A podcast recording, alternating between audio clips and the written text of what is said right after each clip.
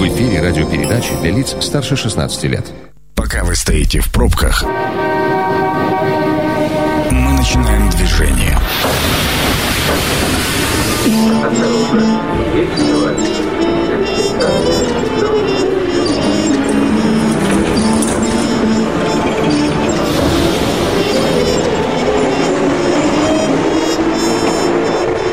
Метро. Главные темы Красноярска. Ну, поехали. Это программа «Метро». Микрофон Ян Ермешов. У нас короткая неделя. Сразу давайте будем строить планы на выходные дни, да? Даже потом еще два дня выходных, суббота, воскресенье. Прекрасно слушайте. Потом еще 8 марта, там огромное количество. В общем, куда пойти, сейчас я вам расскажу. Я вам только гостя нашего представлю, вы сразу поймете, о чем мы сегодня будем беседовать. У нас в гостях Андрей Горбан, директор парка флоры и фауны Роев Ручей. Андрей Леонидович, здравствуйте. Добрый.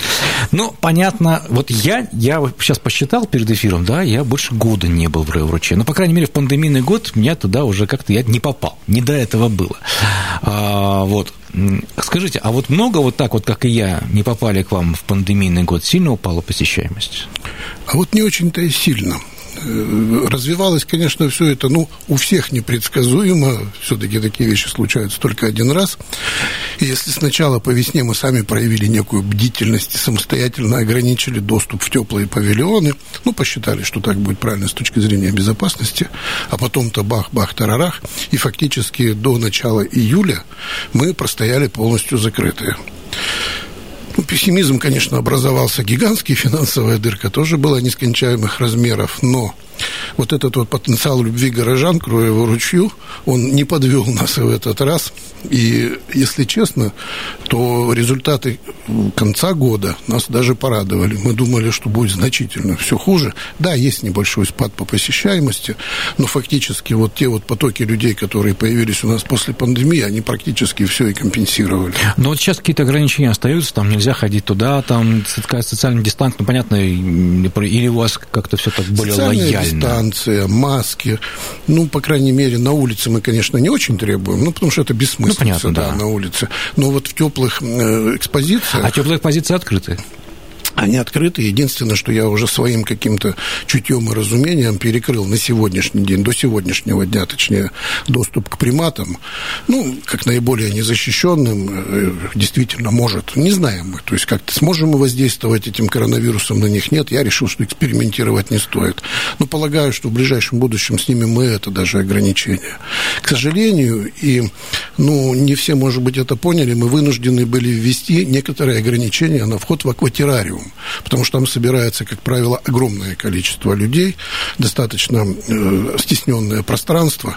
Мы ввели туда какую-то номинальную плату там, в 50 рублей, но больше не для того, чтобы собирать деньги. Деньги там точно невеликие, как раз на билетера-то на этого только, может быть, и хватает, а с тем, чтобы устанавливать время посещения в билетах и с тем, чтобы поток, ну, каким-то образом этот распределять по времени. Mm-hmm. Это некоторое неудобство, нас за это а критикуют. Потом, а, а потом, э, когда когда, скажем так, все вернется на круги своя, Конечно, это, это будет снято, потому что традиционно у нас доступ был туда всегда. Изначально планировалось, когда строился акватериум, что туда будет доступ платный, там даже такое окошечко mm-hmm. и комнатушка для кассира есть. Ну и Петр Иванович рассудил тогда, что это ну, не, не здоровское решение. И мне оно крайне претит, потому что, ну, как бы интерпретируется так как некая жадность, ну, деньги ну, там да, точно ну, не ну, понятно. Оно, ну, ну, это по... первое, что, да, о чем ну, думают да, люди. Потому что сначала мы платим за фото, а потом извините меня, пожалуйста, когда... А если с тобой два-три ребенка, это уже, как бы, знаете, любой минимум потом превращается в максимум. Ну, не об этом речь. А, да. а вот животные как перенесли это? Потому что понятно, что когда все было тихо, людей рядом нет, и, возможно, произошло что-то такое невероятное. Или не произошло когда они оказались в тишине, без посетителей, потому что мы всегда ждем, когда появится потомство какое-то или что-то еще, какие-то еще редкие вещи. Это как-то сказалось на, на животных? Ну, конечно, сказалось. Как? Потому что вообще слово «животные» относительно зоопарковских обитателей, это, знаете, очень слишком сильно сказано. Ну, какие ну, они как? животные? Так там э, десятилетние, там десятиколенные поколения живут с людьми. Это уже точно не дикие животные. Хотя, конечно, и не а домашние. я дикие не сказал. А, да. Ну, да. Ну, нет, я и не про это, да. Вот, я больше про то, что это абсолютно своя какая-то некая популяция, вот, со своими характерами, привычками, и уж поверьте мне, к людям они относятся. Ну вот относятся, конечно, все по-разному. Кто-то с большой любовью, а кто-то и довольно-таки сильно и не любит. Вот. Но в подавляющем большинстве была определенная тревога, было точно недопонимание. Потому что вот куда-то все делись, да, если вот эти последние в зеленых рубашках сейчас уйдут, что ж тогда будем делать-то? Вот вплоть до такого просматривалось. То есть, подождите, я сейчас наоборот что кажется, что когда люди уходят, у животных наступает прекрасный период, когда они могут побыть, скажем так, наедине. А тут что, у них паника возникла? А все очень просто. Вы приходите домой, да, и вам хорошо, тепло и уютно, вы отдохнули. А теперь представьте, что вы три года без людей дома сидите. А, большая разница. Ну, смотря как, смотря в каких условиях, я даже не знаю, ну, что мне предложат в конце. Да, вы поняли, о чем да, я, я говорю. Понимаю, да, да. Дискомфорт, конечно, страшенный, потому что поменялся социум существования. Социум здесь неуместное слово, но, тем не менее, среда обитания поменялась. И у многих это вызывало тревогу. Те же самые верблюды, вот живое существо, любое двуногое мимо проходило, они же каждого сопровождали, шли мимо. Мы дошли до того, что переодевались по несколько раз в день, куртки меняли гоняли, чтобы у них создавать впечатление да этакого, этакой насыщенности человеческой. В меня Гуанака плюнула э, только за то, что я недостаточно много ей уделил внимания, только уходить был повержен на повал и осмеян, понимаете?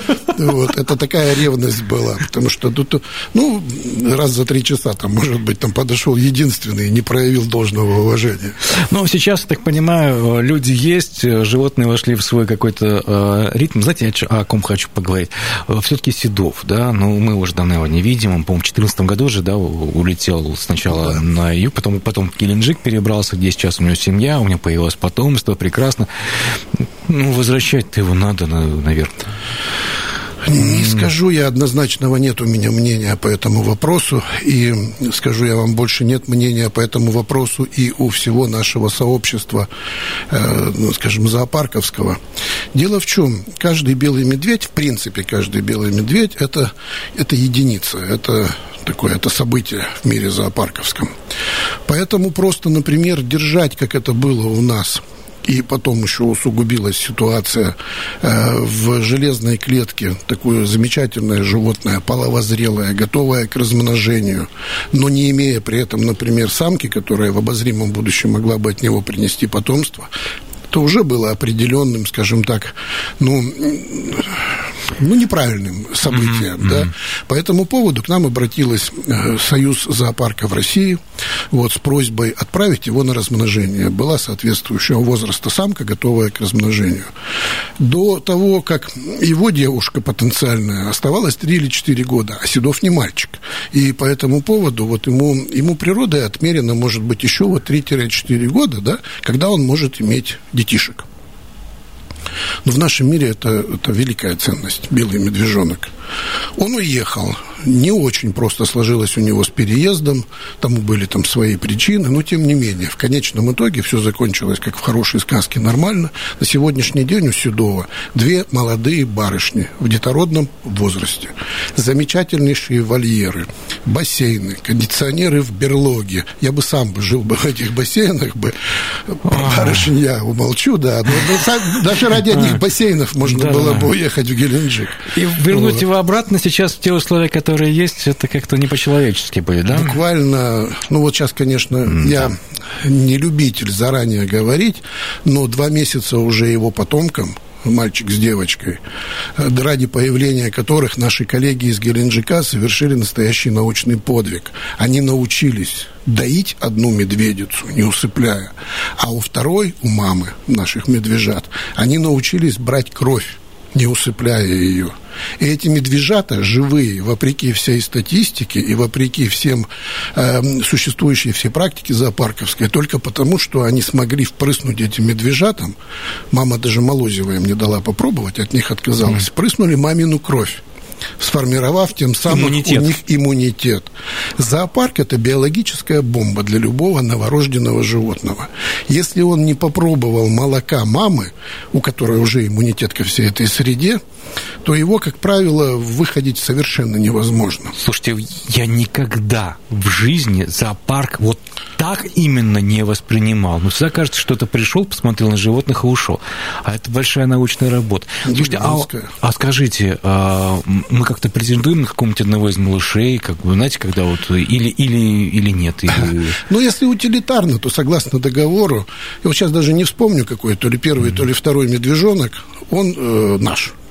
Скорее всего, второй, потому что это просто справедливее. Огромные финансовые затраты несут на содержание mm-hmm. нашего Седова, это, ну, несколько миллионов рублей mm-hmm. в год, да, коллеги из Геленджика. Ну, честно, я даже не буду углубляться, вот это не, не настолько для меня Да-да-да. важно на этом особенно этапе. Мне важно, чтобы медвежата наши перешли полугодовой возраст, перешли на нормальную еду, уже твердое питание. И вот тут мы сможем, ну я вот понимаю всю ситуацию, смогу выдохнуть спокойно, что вот тогда они, скорее всего, задержались вместе с нами. Пока каждый прожитый ими день – это настоящий подвиг. Вот. А после этого, ну да, у нас в договорах передержки, так называемых наших профессиональных, предусматриваются какие-то правила разделения потомства. Ну вот смотрите, а я к чему веду? А, вот у него сейчас, у Седова, там большие, хорошие условия, там, вы говорите, бассейны, все остальное, но я же э, слышал, что и у нас в Красноярске собирались строить нечто подобное. Вольер для белых медведей, где не будет э, клетки, где будут огромные бассейны. Притом я, я читал, что это будет со стеклянными стенками, можно будет посмотреть, как он там плавает под водой. Это собирались чуть ли не в прошлом году устроить. Ну, понятно, пандемия вмешалась. Это осталось в планах или это пока вот все закруглилось и забыли об этом? Пандемия вмешалась очень существенно, но мало того, что все-таки финансовый то удар был произведен, и ну, нужно понимать, что это как раз по тем самым строительным деньгам так в основном вот, а что с этим проектом и нанесен.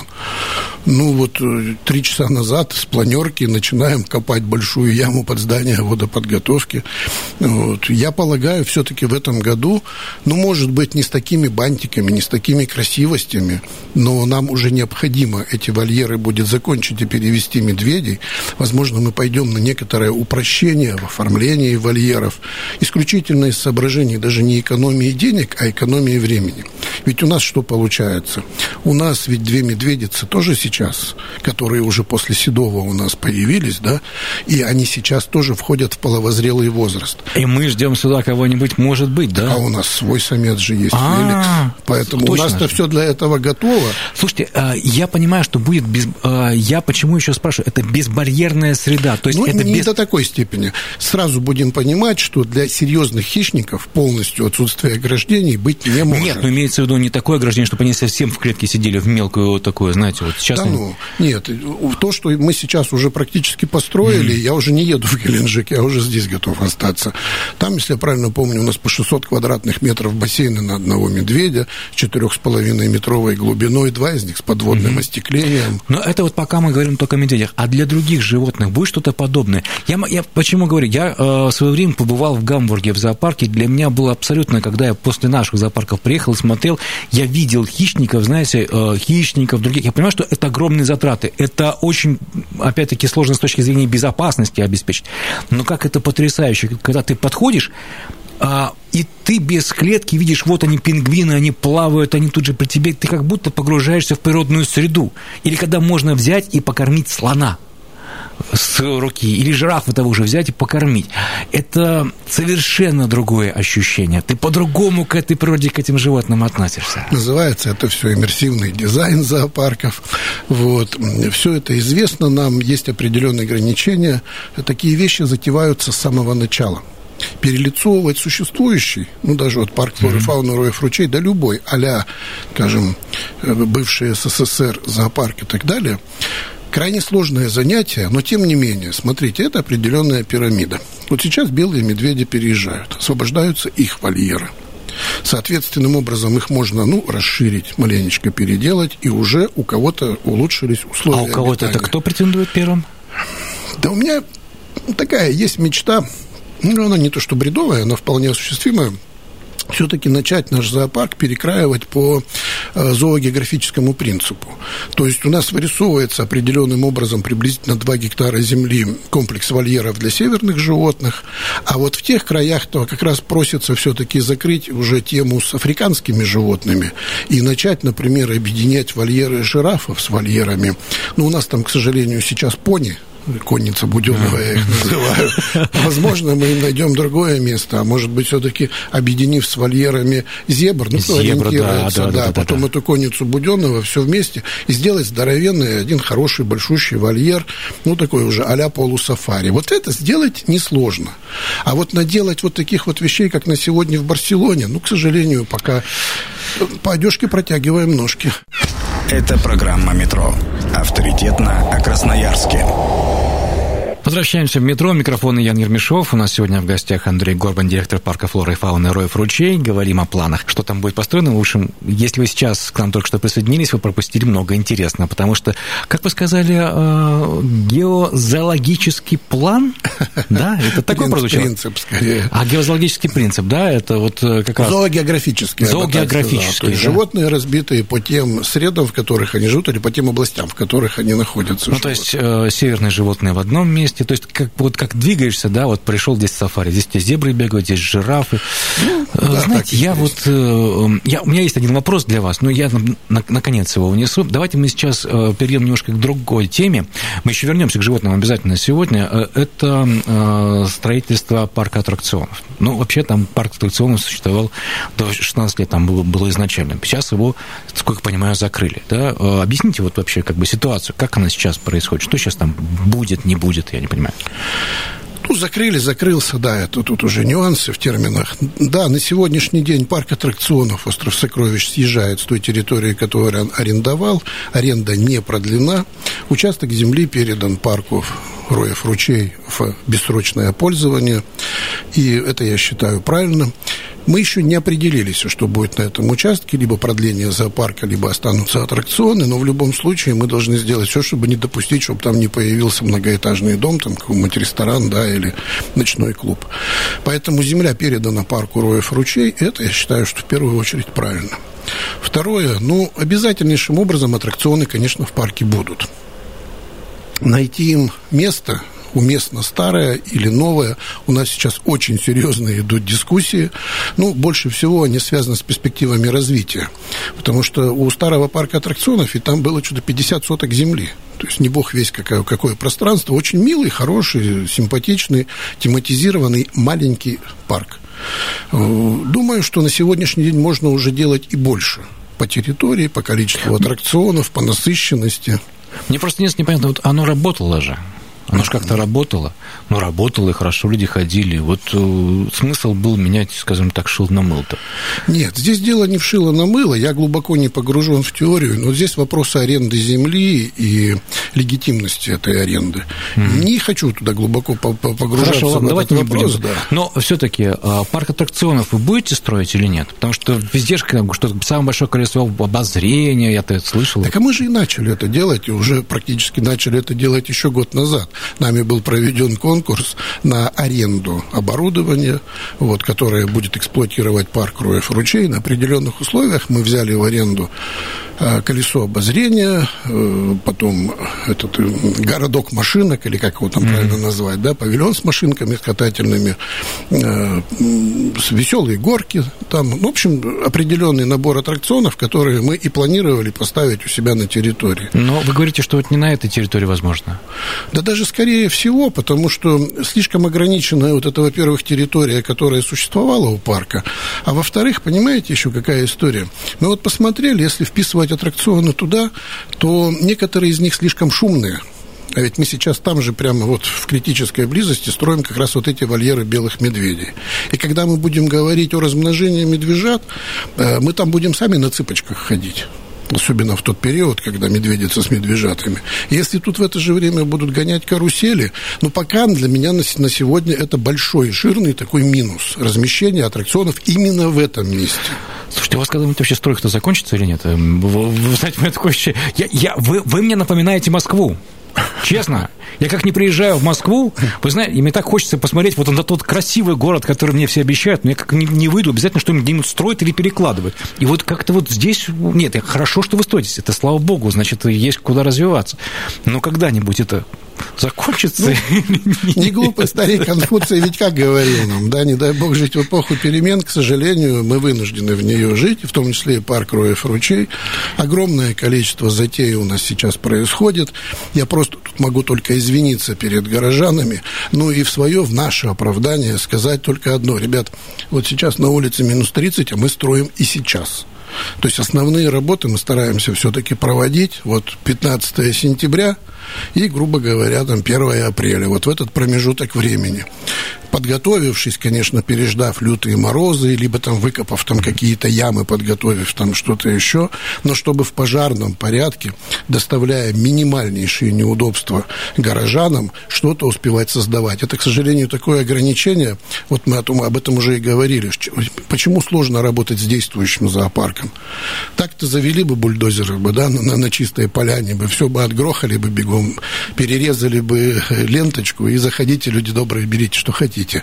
У нас так не получается. Ну, а Еще э, вопрос, который связан с инфраструктурой, это вот э, кафе и парковка. Угу. Здесь что-то изменится? Очень больной вопрос парковки, бесспорно. Конечно, больной. Это... Весь прошлый год я посвятил тому, что выцыганивал куски земли у города Красноярска. Теперь Выцыганили? Мы крупнейшие латифундисты. Мы теперь, вот, практически вся сторона вот вдоль зоопарка, ну, за исключением застроенных домами, это теперь земли маркиза Карабаса, то есть Роева ручья. Дальше встает вопрос немножечко этического такого плана. Там же у нас, ну, лес, вот, и нам нужно сначала определенный какой-то консенсус достичь там с горожанами о том, что... Точнее, какой там консенсус? Парк Роев ручей в год высаживает 500 деревьев, без всяких там заместительных, там каких-то восстановительных а просто потому, что мы парк флоры и фауны. Вот. И мы хотим попросить у горожан разрешения для того, чтобы построить парковку, снести одное количество деревьев, но естественным образом компенсировав это по периметру где-то еще на своей же территории. Вот. Если мы найдем общий язык с нашими и зоозащитниками, и с властями, то дальше мы построим замечательную парковку на противоположной стороне, э, чтобы вы сориентировались, ведь э, земли Роева ручья, это вот в конце, помните, у нас там ресторан ресторан Роев ручей, который mm-hmm. к нам не имеет никакого отношения, mm-hmm. но наш парк именно до этого ресторана. То есть на сегодня освоена только половина нашей земли. Вся парковка может идти по противоположной стороне вдоль. Более того, у нас там уже заложены и кемпинговые стоянки, и городок там с, с домиками, с небольшими для приезжающих на выходные, и все.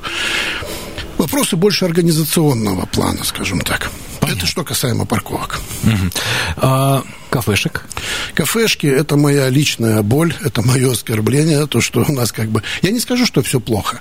Вообще общепит э, в таких вот местах, которые работают сезонно, это крайне тяжелое и абсолютно непривлекательный а почему сезонно? Почему сезонно? Я не понимаю. У вас же все сезонные посещения, у вас же зимой тоже ну, люди сегодня приходят. человек 12 было. Вот. Для того, чтобы их накормить, нужно было содержать человек 15 персонала, понимаете? Абсолютно. Зимой, я же говорю, где-то с 15 сентября и до 1 апреля совершенно нерентабельно содержать.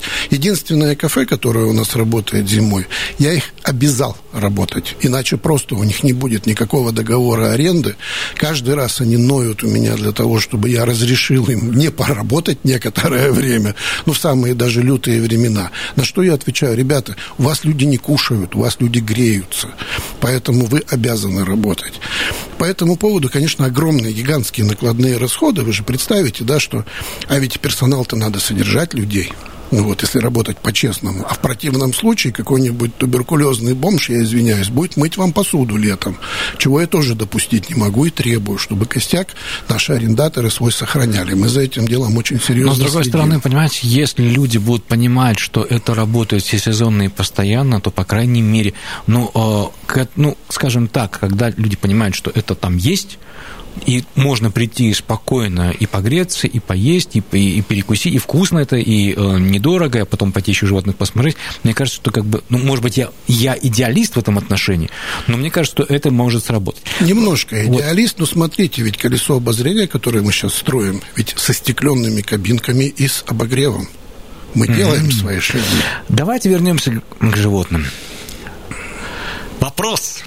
Слон будет или нет? Я вам всегда этот вопрос. На данном историческом этапе слона не будет. Я четыре года потратил на то, чтобы убедить всех в том, что... Ну, смотрите, первое. Слон – это не слон. Это не один слон – один слон – это сумасшедшее животное. Слоны крайне социальные, еще более да, социальные, нужно... чем жирафы. Их должна быть семья. Три, четыре, пять слонов. Слушайте, я вам сейчас, подожди, я вам сейчас, э, я тут, я даже специально нашел, почему Пимашков в свое время покупал шесть жирафов. Он э, это прям вот чуть ли не прямая речь, да? А с другой стороны, жираф – это такое животное, которое можно поменять даже на слона и на двух носорогов.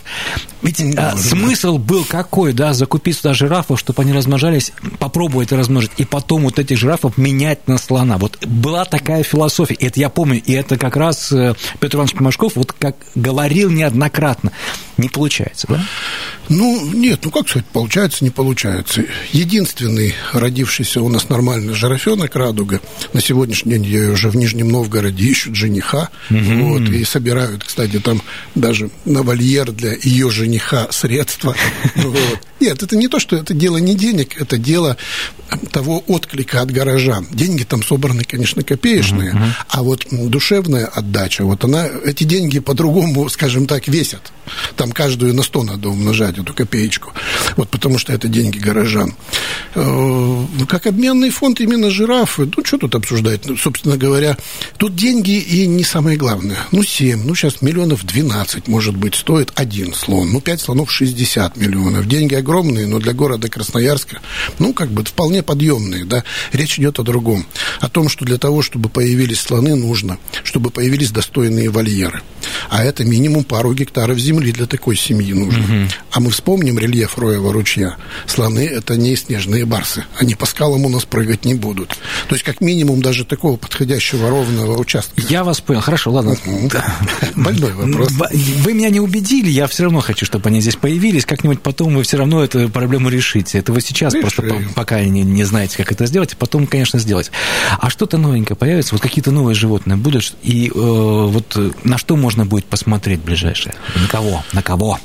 На сегодня все-таки политика парка больше состоит в том, чтобы создать достойные условия существования тем, кто имеется. Э, настолько были любимы животные в парке Роев Ручей, что вот из вольеров делались два вольера для того, чтобы разместить животных. Вот. А я сейчас занимаюсь обратной работой. Я все-таки стараюсь расширить площади, на которых будут размещаться, вот так, как вы вначале в самом говорили, в более естественных, в более вальяжных условиях, хотя бы те, кто из нас существует. Ведь посмотрите, мы же третьи по коллекции животных в России.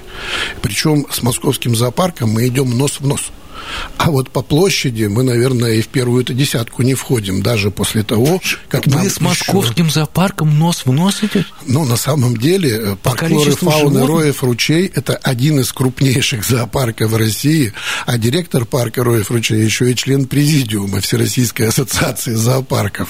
Ну, так-то. Мы не зоопередвижка, мы очень серьезный и крутой зоопарк, причем с абсолютно своим лицом, чем мы гордимся и очень рады, что город смог создать создать такой зоопарк. Вот. Но ведь животные должны иметь достойные условия существования. Ведь посмотрите, Новосибирск. По сути, мы ну, в свое время очень сильно по обмену опытом с Новосибирском созданы. Мы практически калька изначально из Новосибирского mm-hmm, да, зоопарка. Да, да, очень похоже. Только вольерчики-то в два раза все поменьше. Ну, неправильно это. Вот сейчас Хотя, это мы понимаем. Вот я вам честно, честно могу сказать, может быть, это, это мой, так сказать, а, такой красноярский а, патриотизм, или как это, как у нас, вот, а, да, у нас Красноярск главный, да, но мне Новосибирский зоопарк не понравился. Я там был. Мне наш зоопарк нравится больше.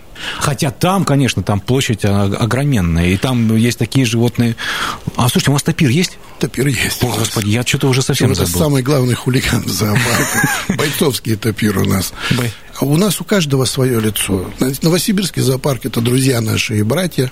Но если мы, например, более, может быть, такой симпатичный, более где-то там ухоженный, более рафинированный, цветы, вот эта вот вся история, там площади, там лес, там машка в этом лесу. Mm-hmm. И на каждом углу продаются репелленты. Но это тоже здорово на самом деле. А, все-таки а, какое-то потомство появилось за это время, за год? Да, потомство беспрестанно появляется. Три дня назад родился еще один зебренок, девочка, а. наконец-то.